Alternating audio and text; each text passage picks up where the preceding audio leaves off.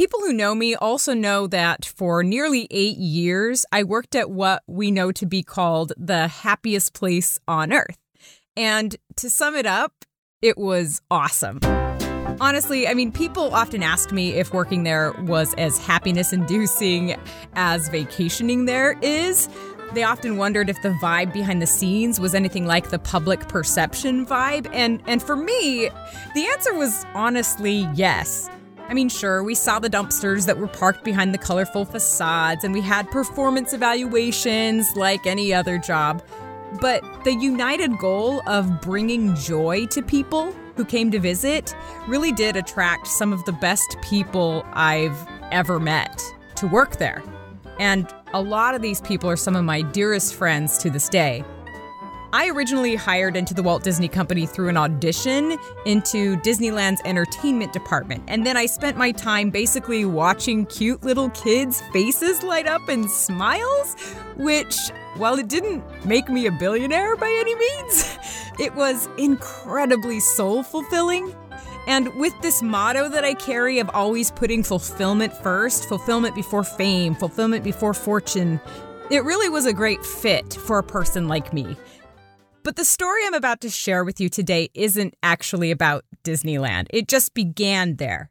And rather than interview someone else for this particular episode, I'm going to get a little personal and tell you about something that actually happened to me. So bear with me, because I'd rather give the attention to somebody else, but I feel like this is a story that needs to be shared. Thanks for being here. I'm Jolie Hales, and this is Positivity.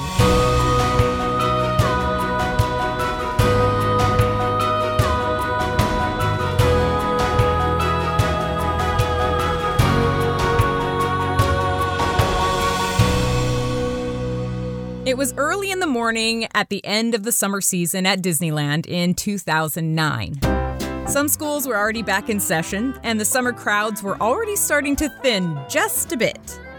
As part of the entertainment department, my job that morning was to make children smile at what's called Plaza Inn, which is actually the restaurant at the end of Main Street USA inside Disneyland, just a few steps away from Sleeping Beauty Castle. I had just finished a time block on set, as we called it, and I was stepping backstage to grab some water, take a quick break, relax for a minute. And while gulping down water, I casually pulled my phone out from a backstage locker and I glanced at it. But then immediately, I froze. There was a text message from my sister, and it read Grandma Hales was just hit by a car. She's dying.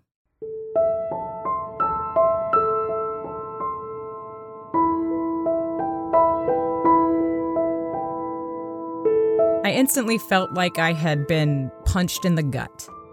I set my water cup down and I sat on the nearby couch trying to digest what I had just read. I mean, for years it was my grandpa's health that was in decline, and my grandma was the healthy one who was taking care of him. All of us in the family had been really mentally preparing for the day when he would no longer be with us. No one had really given a single thought to the possibility of losing grandma anytime soon. She was 80 years old, but fit as a fiddle, as her generation might say. We wouldn't have been surprised to see her live a couple decades more. But it wasn't to be. It happened in Logan, Utah, which was two states away from me at the time.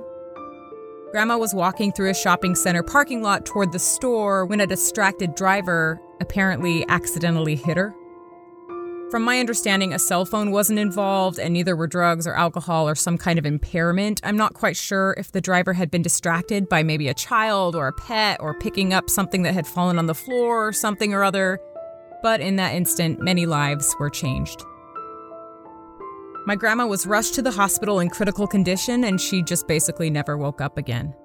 My sister and my dad managed to arrive at the hospital in time to see her slip away. The news, as you might imagine, made me incredibly sad. I truly loved my grandma. All my life, she had sat down and read hundreds of books to me as a child. He got an idea. I know what I'll do, he said. I'll pretend. And if I pretend hard enough, then I'll know what it's like and I won't have to wonder anymore. So she was a beacon of kindness and of charity, and I really looked up to her. In fact, let's step away from this depressing scene for a few minutes to really introduce you to who my grandma was. Most people think their grandmas are awesome, and most grandmas are awesome. And when an awesome person dies, their awesomeness meter goes even further off the charts because then suddenly everyone remembers all the other awesomeness about them that we all took for granted. All that said, my grandma was really awesome. Born in 1928, she was the youngest of 10 children, her oldest sibling being 21 years older than her. Being an early advocate of learning, my grandma actually started college at the age of 16 in a time where only 4% of women in the United States had college degrees. She then went on to receive her master's degree in speech development, and that was at a time where barely any women did so. While in graduate school, she met my grandpa, who was a tennis player who had just finished his military service a few years earlier, and then he later went on to get his law degree. Just an awesome guy. And then the two of them began this loving marriage of 58 years. My grandpa always said that the smartest thing that he ever did was to marry my grandma. They had four children together two sons, including my dad, and two daughters, and then eventually they had 16 grandchildren. Former Mayor Doug Thompson was quoted as saying about Mother, I don't think I've ever seen her in a down mood. She was always positive, she always made you feel better. My grandma later became a professor of children's literature at Utah State University, where she was loved by students for 27 years of teaching. And as I hinted at before, when I think of my grandma, I immediately think of children's books. When I was young, I always wanted to be invisible. I can remember that as one of my fondest dreams. And perhaps that is why I relate so much to the story of Just Only John by Jack Kent. She described herself as a quote book pusher. she basically made it a goal to get wholesome children's books into as many homes as possible. Books like If You Give a Mouse a Cookie and Millions of Cats. Despite the fact that I've always been more of a dog person, for some reason I just loved the book Millions of Cats, which was originally published in 1928, which is actually the same year my grandma was born, coincidentally. And it had these like black and white kind of stamp carving styled illustrations, if any of you remember this book from your childhood. And this is so funny to me because I recently dusted that old book off and then I flipped through its pages and the story is basically about this elderly couple that goes out looking for the prettiest cat. But after they can't make up their minds which one's the prettiest, they end up basically taking home literally millions of cats. But then these millions of cats apparently get into this big fight with each other about which one is actually the prettiest. And then I kid you not, they end up eating each other until there's only one scrawny little cat left. And then that's the cat that the elderly couple decides is the prettiest. Now, I'm not doing a very good job at explaining this book. the way I'm talking about it makes it sound like super morbid, I know, but it's really not as bad as it sounds. It's it's actually a pretty good book, I would argue. It's it's written in a proverb style of storytelling, so it's not meant to be taken literally, and it's not like graphically violent or anything like that. And my favorite thing about the book is that the message behind it is actually pretty deep. It's more about like people's perception and perspective and pursuit of beauty and then how that relates to happiness Anyway, I don't know if it was the cat cannibalism or the philosophical lesson that spoke to me as a child, but I loved that book when I was a kid, and I had my grandma read it to me over and over again. And I will I will say it's a little different than today's children's books about like finding your favorite animal at the zoo or a group of friends all sharing first place in the school science fair. but anyway, I digress. Oh, John. Why must you be such a little pig? Well, it is very embarrassing to turn into a little pig at the corner of Main and Elm on a very busy afternoon with everybody staring at you. And quickly John's mother said, Oh, you're not a little pig, you're John.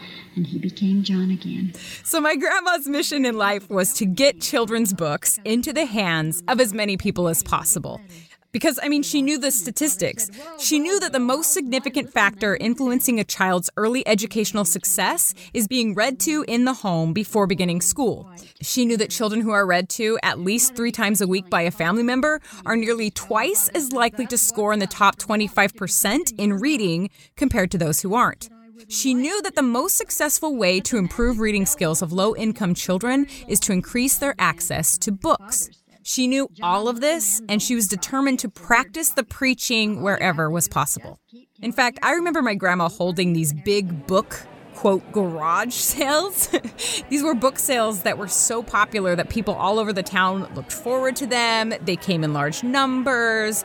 They knew who my grandma was. And I mean, there's really no confusion why they came in big numbers. My grandma would spend months collecting children's books from all over the western United States. And this is before Amazon, right? So they would actually drive, my grandpa and my grandma would drive all over the western United States and search for the best children's books. And then she would take these books, you know, thousands of them, and she would sell them at these so called garage sales for dirt cheap. Like, chop the price way down, which obviously cost her and my grandpa much more money than they ever earned. But it accomplished this fulfilling goal, this purpose for them.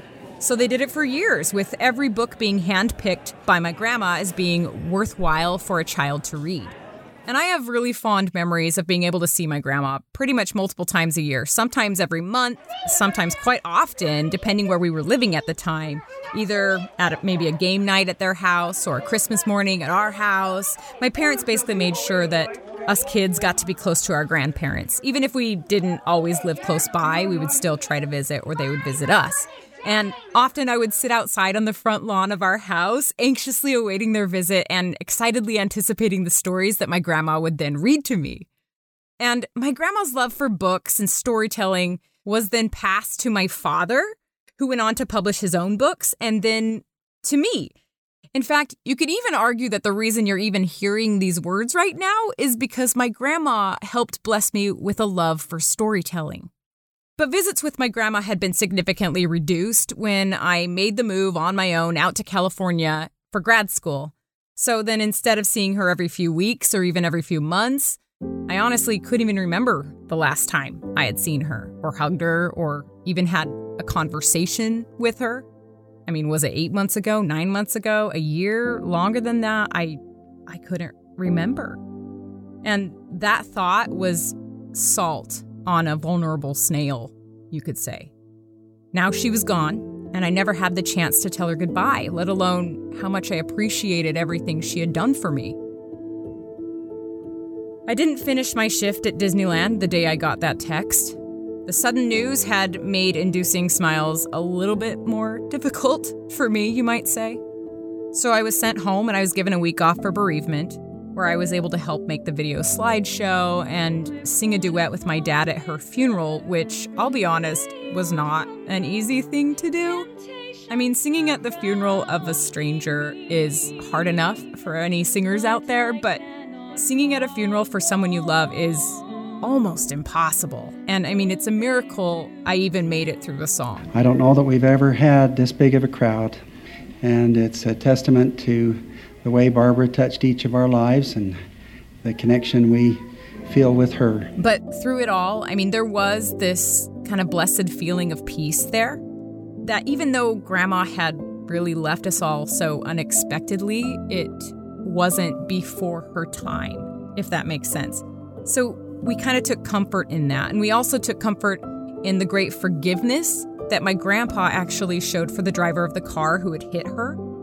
I had heard that it was some farmer who had felt great remorse, and my grandpa had called him and assured him that we didn't feel any animosity and that we understand that accidents happen. And that's why we can't hold any ill will towards anyone, even the individual responsible.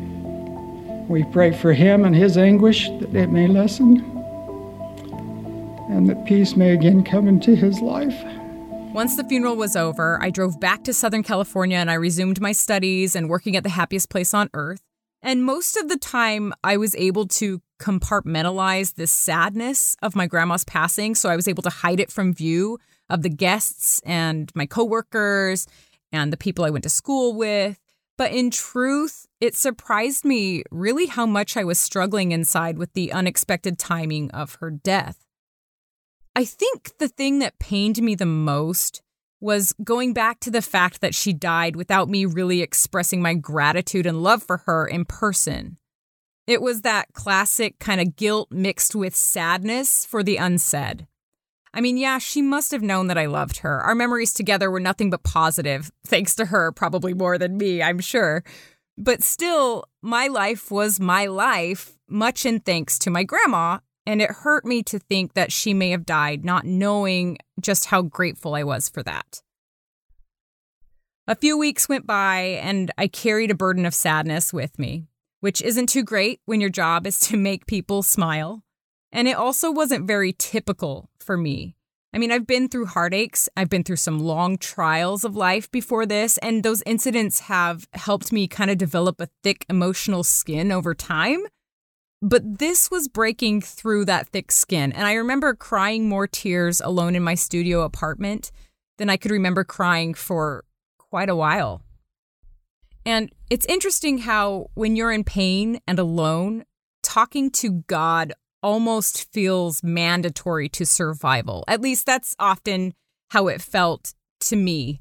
Um, I've been a believer in a higher power since I was young. I'm very hopeful that one exists. And I remember praying to him, asking him to tell my grandma just how grateful I was for her impact and kindness in my life.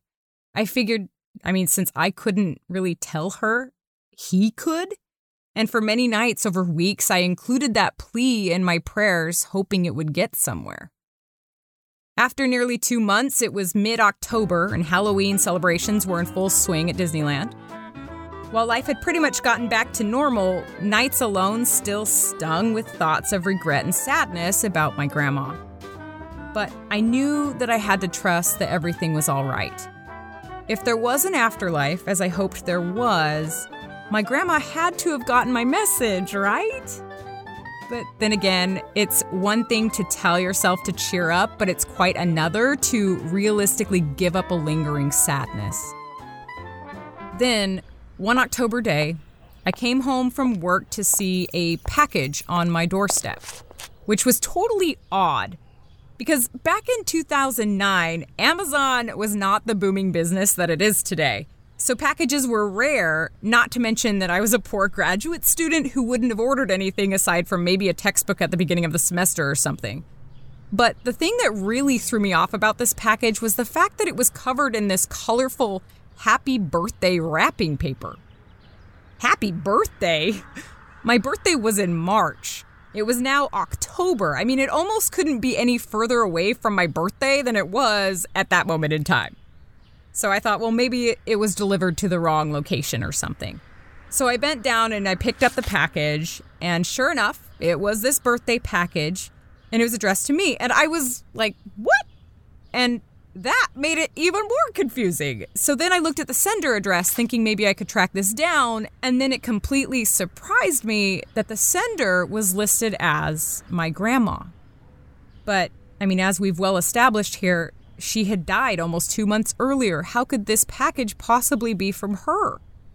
So then I saw the postmark date, and it was March 5th, 2007. And then it suddenly hit me. The package must have been lost in the mail all this time. Lost in the mail for two and a half years. So I took this package inside and I just stared at it for a minute. And then I carefully began to open it, and inside was this birthday card with a $20 bill and this handwritten note from my grandma that read Dearest Jolie, we love you. We appreciate your goodness and your desire to make the world a better place. You have always been our little Jolie, especially when we saw you waiting for us in the front yard up in Spokane. That was when I read Millions of Cats to you at least a dozen times. Do you remember? Good memories. Many hugs, Grandma and Grandpa. Packaged with the card were two children's books, with one of them being millions of cats. I stood there. I was completely stunned. I mean, tears welled up in my eyes. I had been praying for comfort. And here in my hands was a handwritten note from the very person whose loss I mourned, expressing her love for me. This package had come two and a half years late, but perfectly on time. That was my moment of healing. From that point, I suddenly felt like I wasn't alone, that my pain and my pleas hadn't just gone out into the universe unnoticed, and that everything was all right. Most of all, I felt like my grandma knew what I had wanted to tell her and didn't get a chance to tell her. And for the first time in weeks, I actually felt significantly better. I also reread that funny book, Millions of Cats, and it reminded me so much of the amazing memories I had with my grandma and it also made me kind of miss those old proverb style children's books of the past. I do have to admit that the thought did cross my mind that my grandma had sent this package back in 2007 and then never heard a word of gratitude from me for receiving it because I hadn't received it. But she wouldn't have had any other way of knowing that at the time because she wouldn't, you know, reach out and be like, hey, did you get that package I sent you? That just wasn't her style. She's incredibly humble. And for a split second, I felt this like twinge of guilt about her never getting the thanks that she really deserved. But then I recognized that, I mean, if she had anything to do with making sure that this package arrived, like when it did, maybe some angelic intervention or something, then she had already known what had happened with this package. So I dismissed those thoughts, and I really did just feel so comforted in this moment. The village folk smiled again as they turned to their homes, saying, Surely this little girl has proven the old Russian proverb We do not love people because they are beautiful. We think they are beautiful because we love them. And as Varya's mother put her arm around her daughter and took her home that night, she said, My daughter, some people see only with their eyes. How lucky I am to have a little girl who sees also with her heart. Since the day that that package arrived, I've had that card and the $20 bill that came with it hanging on my wall, even after moving out of that studio apartment into a different home. And some may call all of this merely taking comfort in a coincidence. And I actually really respect that view, and I love the idea that we can all interpret life events in our own way. And at the same time, for me, it was more than a coincidence. It was a personal answer to prayer in a way and in the timing that I really needed one. Thanks for hearing me out as I shared my own story today. I, I also have to say that I especially love that my grandma wrote in that card that she recognized that I have a desire to make the world a better place. And as altruistic or as cliche as that may totally sound, it's kind of right on the nose. I mean, honestly, I keep feeling like we could all use a bit more hope, more reminders of the good moments in our lives. And so that's really what made me start this series. So, if you have a story or an experience about kindness or hope, forgiveness, an answer to prayer, it, it, doesn't have to be like a spiritual thing, although it can be. And if you're willing to share that story, I mean, please go to the Positivity Facebook page and fill out the Google form that's listed there um, because I really do believe that uplifting moments happen a lot more often than we realize. They just don't get a lot of attention. And I'd really like to kind of remedy that if it's possible.